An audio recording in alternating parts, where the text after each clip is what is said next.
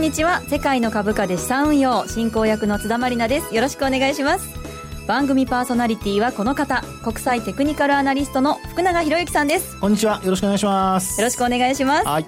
そしてマネースクエアジャパンコンサルタントの小暮祐樹さんです。こんにちは。よろしくお願いします。よろしくお願いします。そしてマネースクエアジャパンナビゲーターの芦田智美さんです。こんにちは。よろしくお願いします。よろしくお願いしおます。願いします。この番組は足元のマーケット展望投資戦略の解説日経平均など世界を代表する株価指数のレバレッジ取引のコツとツボも伝授する盛りだくさんの投資情報番組です。さあ今日はユーストリームの配信を行っています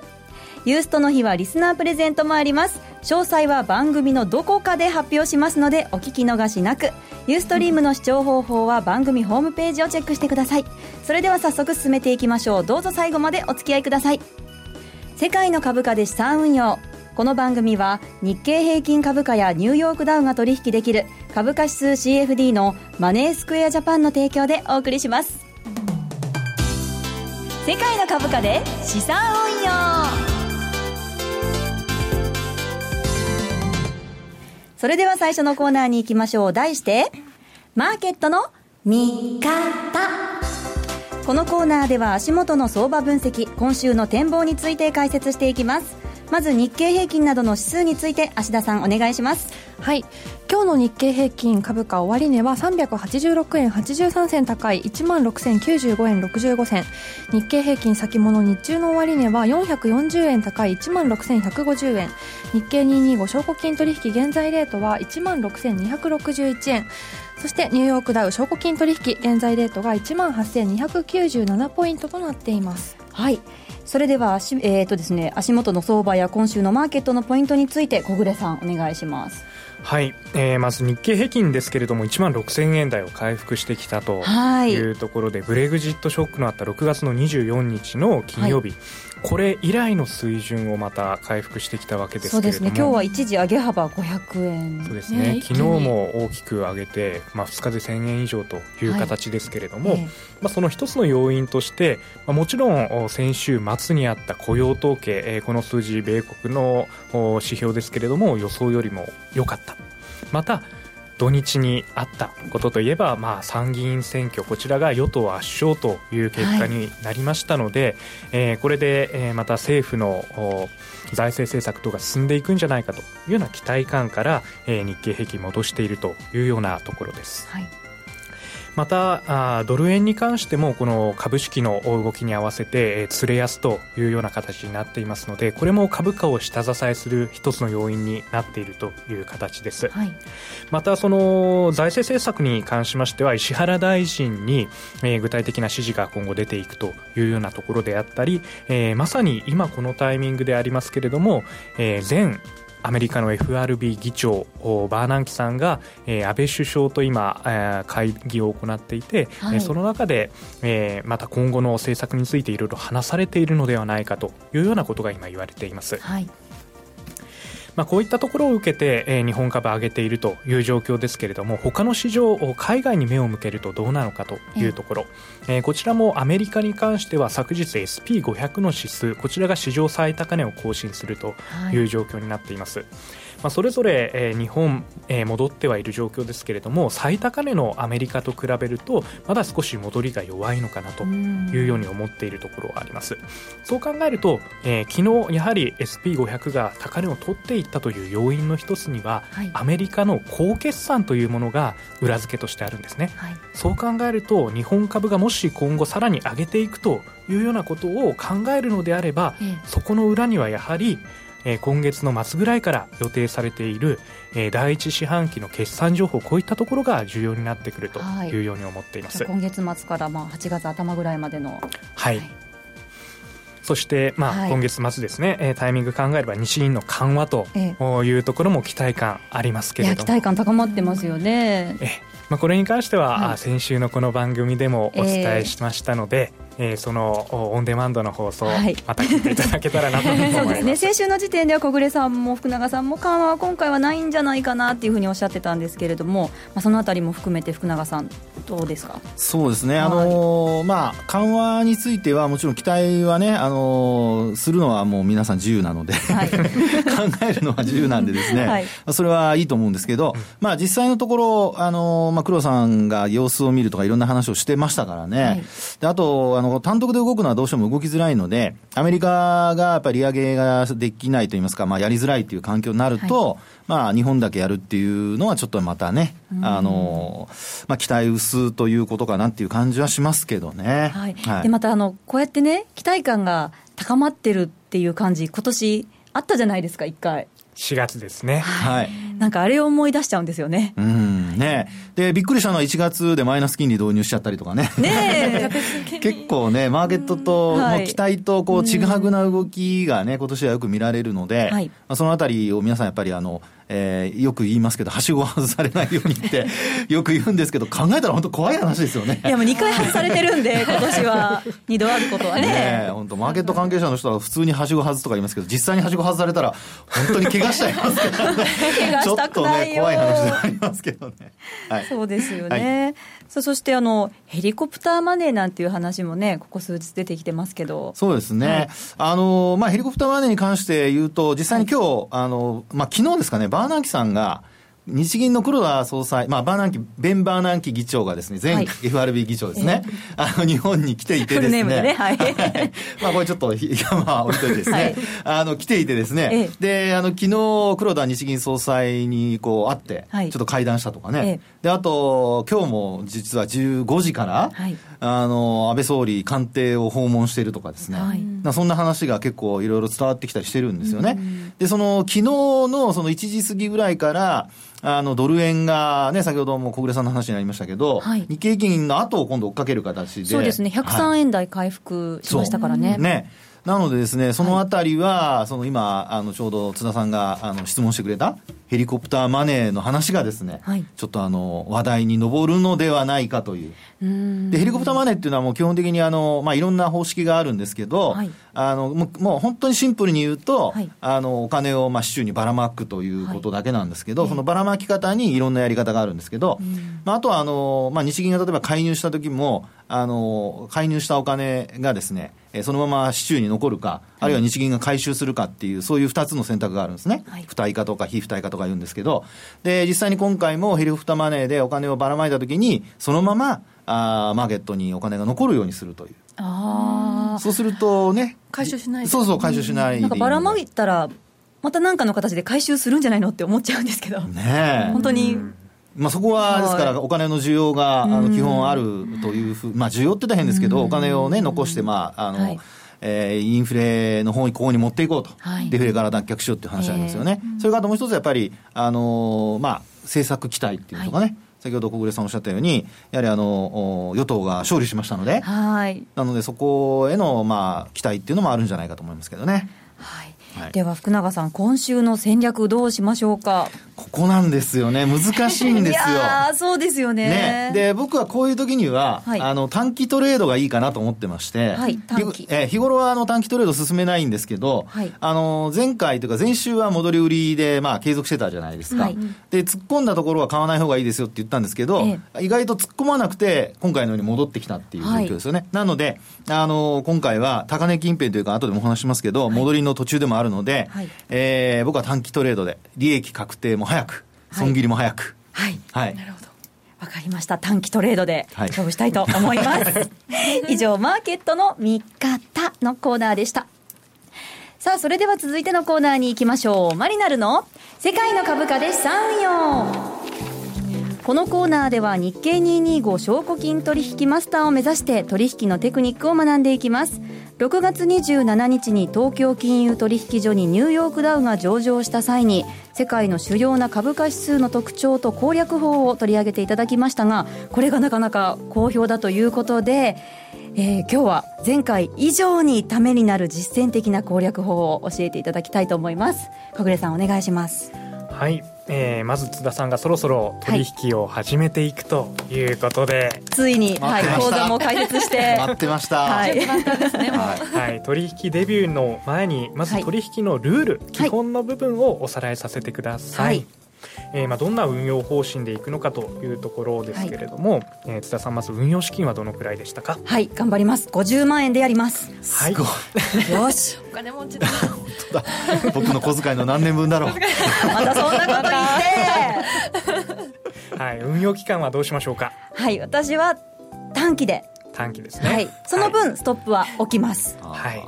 そんな津田さんにぴったりの、はい、まあ、商品を4つの取り扱い商品の中から選んでいくというところで、はい、まあ、今回その参考になるところとして、えチャートを4種類用意しました、はい、こちら番組のホームページの方にも載せていただいています、はい、えまず日経平均から見ていきますけれども先週も使った週足のチャートです、えちょうど2012年の衆議院解散したタイミングから、はい、え日経平均の高値を結んだフィボナッチのラインとい。うところ、はい、先週お伝えしたのが50%戻しのところで2回サポートされていましたとい。うところ、はい、で今回ちょうど戻していますけれどもそれが61.8%の水準。金額に直すと1万6299円、まあ、1万6300円ぐらいというのがまさにこのラインなんですけれども、はい、えー、この日経225の CFD の価格で見るとちょうど今日の高値がこれに近い水準まで、えー、来て、えー、実際の終値、えー、では、えーまあ、1万6000円を少し上回ったところというような形で現物は終わっていると。ぴったりこのラインで。はい、はい、まだ一応この50%から61.8%の中で、はい、動いているというのが、えー、週足レベルからは確認できます、はい、でもう少し、えー、短い足日足で、えー、見ていきますと、はい。えー、こちらトレンドラインを引くことができるんですけれども、はい、えー、こちら福永さんのレポートにも先週出していただきましたけれども、はい、えー、この福永さんの引いていただいたこのラインちょうどこれも現在の水準でいくと1万6300円ぐらいになるんですよね。本当に、はい、もうねあの不思議なんですけどこうやって線を引いておくとあのこう止まりそうなところで止まるんですよ。うん、これはあの後でもお話しますけど、やっぱりトレンド判断するのにすごく重要なので、はい、あの意外とシンプルなんですけど優れもんです、トレンドライン侮れないですね。侮れないですね、芦田さんと同じです。バレてます、はい、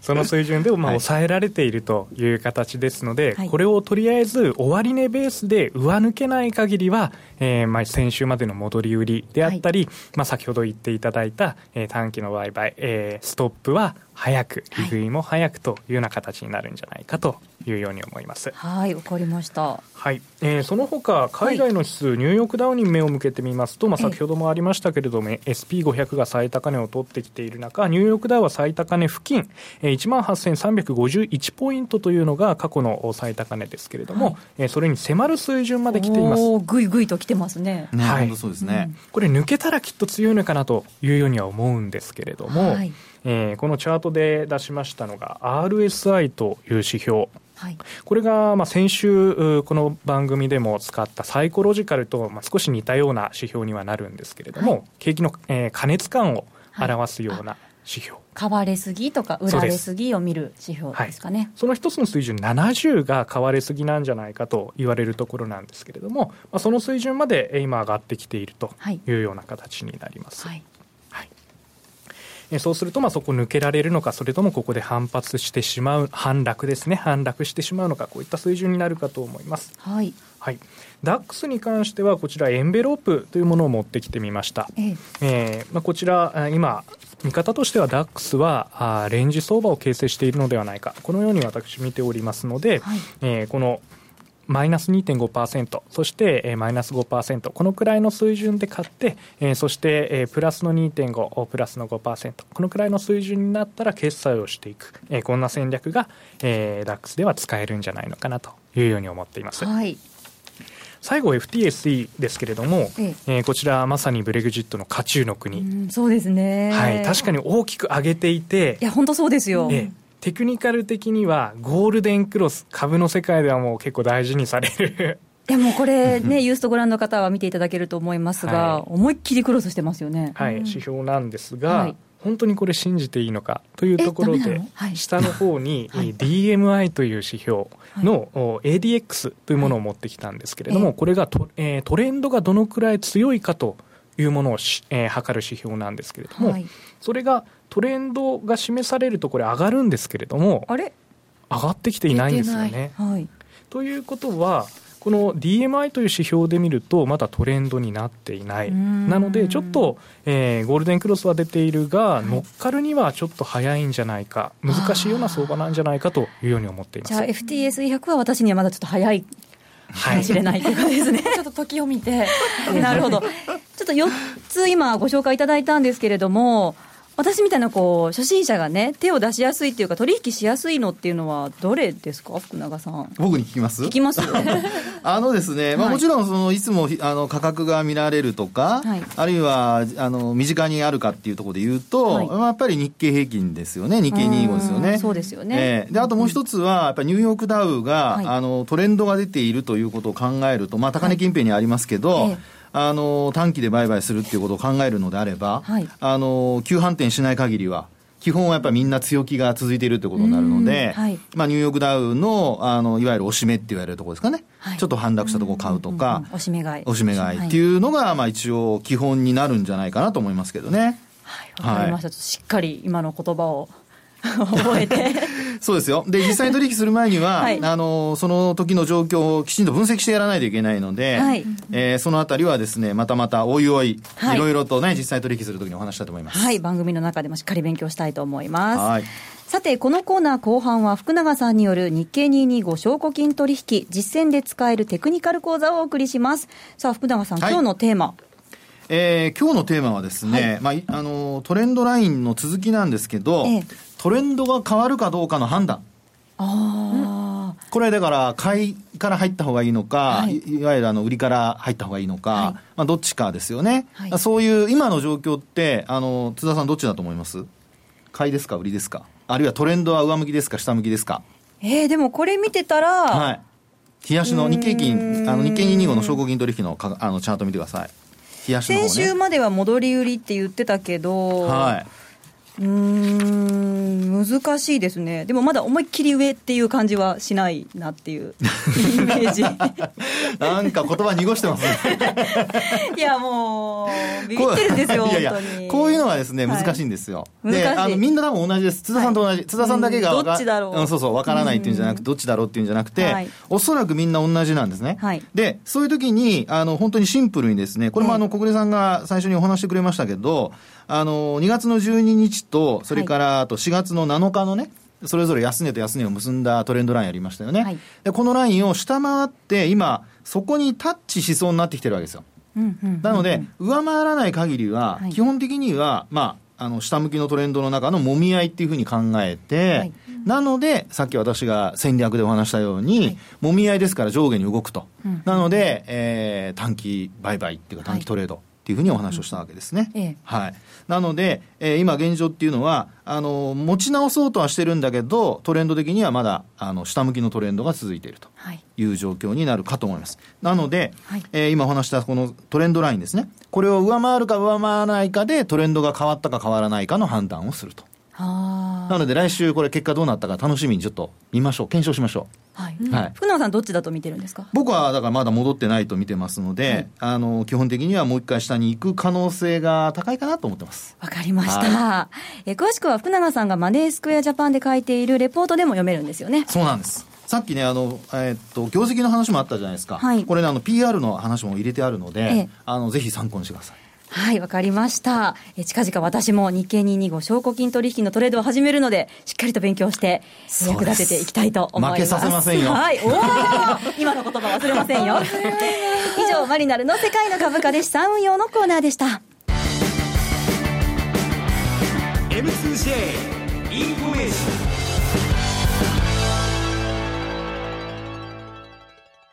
ここでマネースクエアジャパンからのお知らせです。芦田さんお願いします。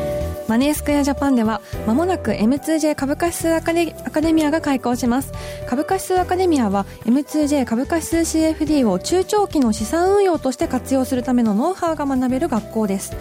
第1回は7月31日土曜日に7月30日、ね、失礼しました、はい、7月30日土曜日に相場館パワーアップ講座が予定されています。特別講師の岡村優也さんをお招きして知っておくべき日経平均株価の特徴と傾向を大公開します。合わて合わせて実践的な運用術も学べる充実のセミナーです。このセミナーは PC、パソコン、えー、失礼しました、パソコン、スマートフォン、タブレットからご覧いただけるウェブセミナーも同時開催していますので、会場に足を運べない方もぜひご参加ください。はい、岡村優也さんはマネースクエアジャパンでレポートも書かれてますよね。はい。私も講座解説したので限定のレポート読めるようになりました。うん、はい。岡村さんなんですが、はい、日経225を中心としたデリバティブ市場のアナリストとしての経験を生かして、現在は日経 CNBC のコメンテーター、各種セミナー講師として活躍されています。はい。福永永さんのレポートはもちろんですけど岡村さんのレポートも忘れずにチェックしようと思います。はい、はい、で実際口座開設してみて思ったんですけど取引に役立つ情報が簡単に手に入るっていうのがやっぱりいいですよね。福永さん株価指数 CFD のレポートは現物株の取引をしている方にも役立つんですか？もちろんです。おお、はい、じゃあ現物株はやってるけど株価指数 CFD はまだっていう方にも役に立つ情報っていうことですね。あもうぜひ合わせて読んでほしいですね。はいわかりました。7月30日の相場感パワーアップ講座への参加をご希望の方は番組ブログに URL が載っていますのでそちらからお申し込みください。ユーストリームご覧の方は画面にも詳細が出ています。芦田さんありがとうございました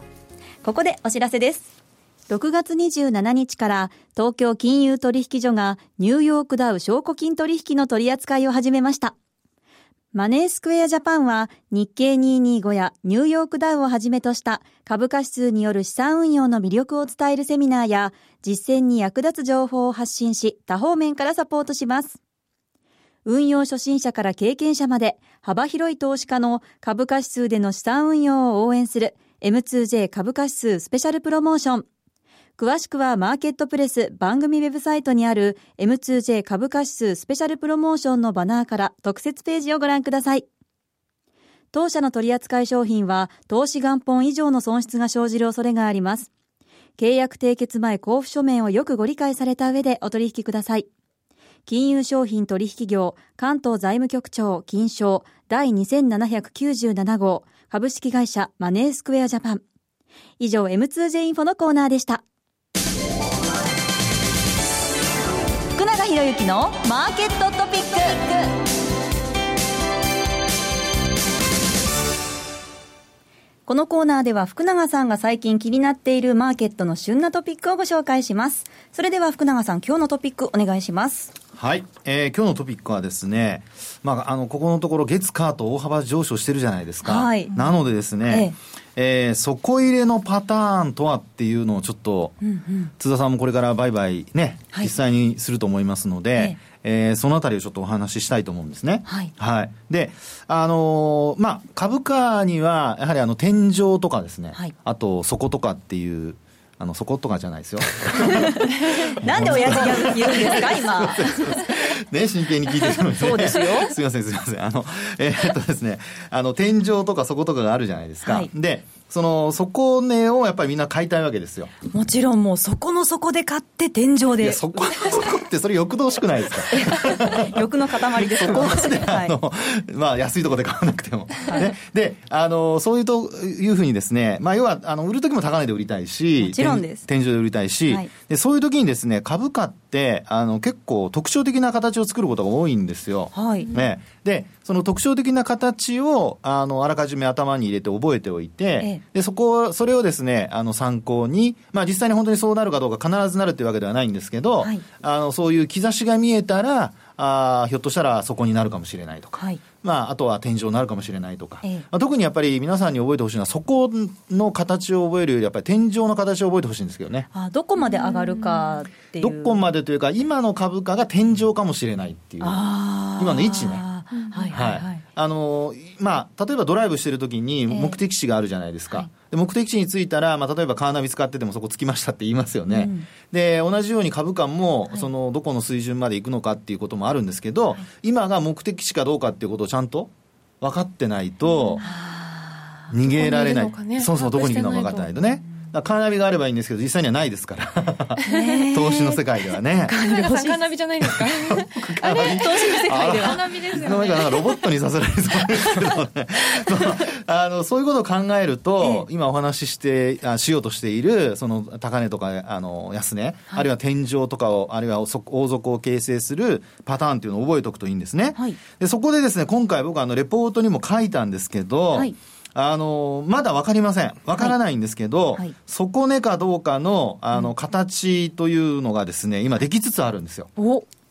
で、これがですね、はい、あの、まあ、よく言われます、あの、トリプルボトムという形です。ああ、はい、あの、三尊天井の逆、ね、そうそうそうそうそう、はい。逆三尊とか言われることありますけどね。はいはいはいで、あの、今回はですね、そういう意味で言いますと、やっぱり一番その安いところ、はい、えー、まあ、あの、ひっくり返した形になっているところですけどもね、えそれで頭の部分になるのが、これが、あの、やっぱりブリグジットの、まあ、イギリスの国民投票で、うん、えー、EU 離脱が勝ったというところの6月24日ですね。はい、で、あともう一つはですね、今度あの、ボトムになっているところ、向かって左側の左肩になるのが、これ5月の16になりますかね。はい、そして、えー、今回、あの直近で見ますと7月の8日、はい、えですから先週末ということになるんですけど、まあ、このあたりがですね基本的に、えー、まあ3つの底打ちをしているそうですね。W みたいな形になってますからね。そうそうそうそう、そうですそうですそうです。ただし、はい、ここで重要なのは本当にあの、こういう3つ、3点底とかっていうような、3つ底値を、まあ安値をつけていくパターンって結構あるんですよ。うん、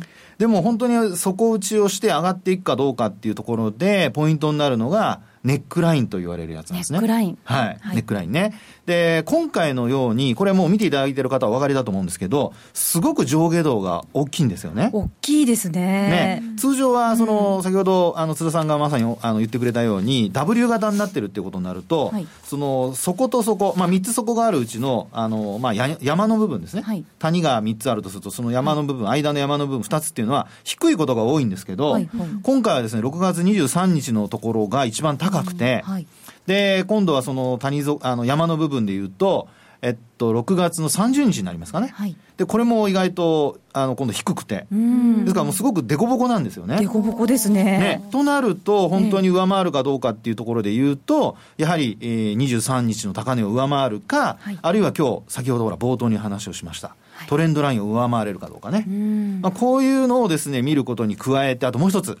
移動平均線が、あの、今あるんですけど、これもあの、はい、えー、小暮さんがお話しくれましたが、あの、75日移動平均線っていうのはその上にあるんですよね。はい、今日のあの価格の上のところに。ええ、ですから、これもですね、上回れるかどうか。ですので、このあたりをやはり皆さんポイントに見ていただいて、えー、まあ、売買タイミング、あるいはトレンド転換の、えー、一つ参考にしてほしいなと思います。はい、ぜひ参考にさせていただきたいと思います。頑張ってくださいよ、本当ですよ。頑張りますよ。以上、福永博之のマーケットトピックをお送りしました。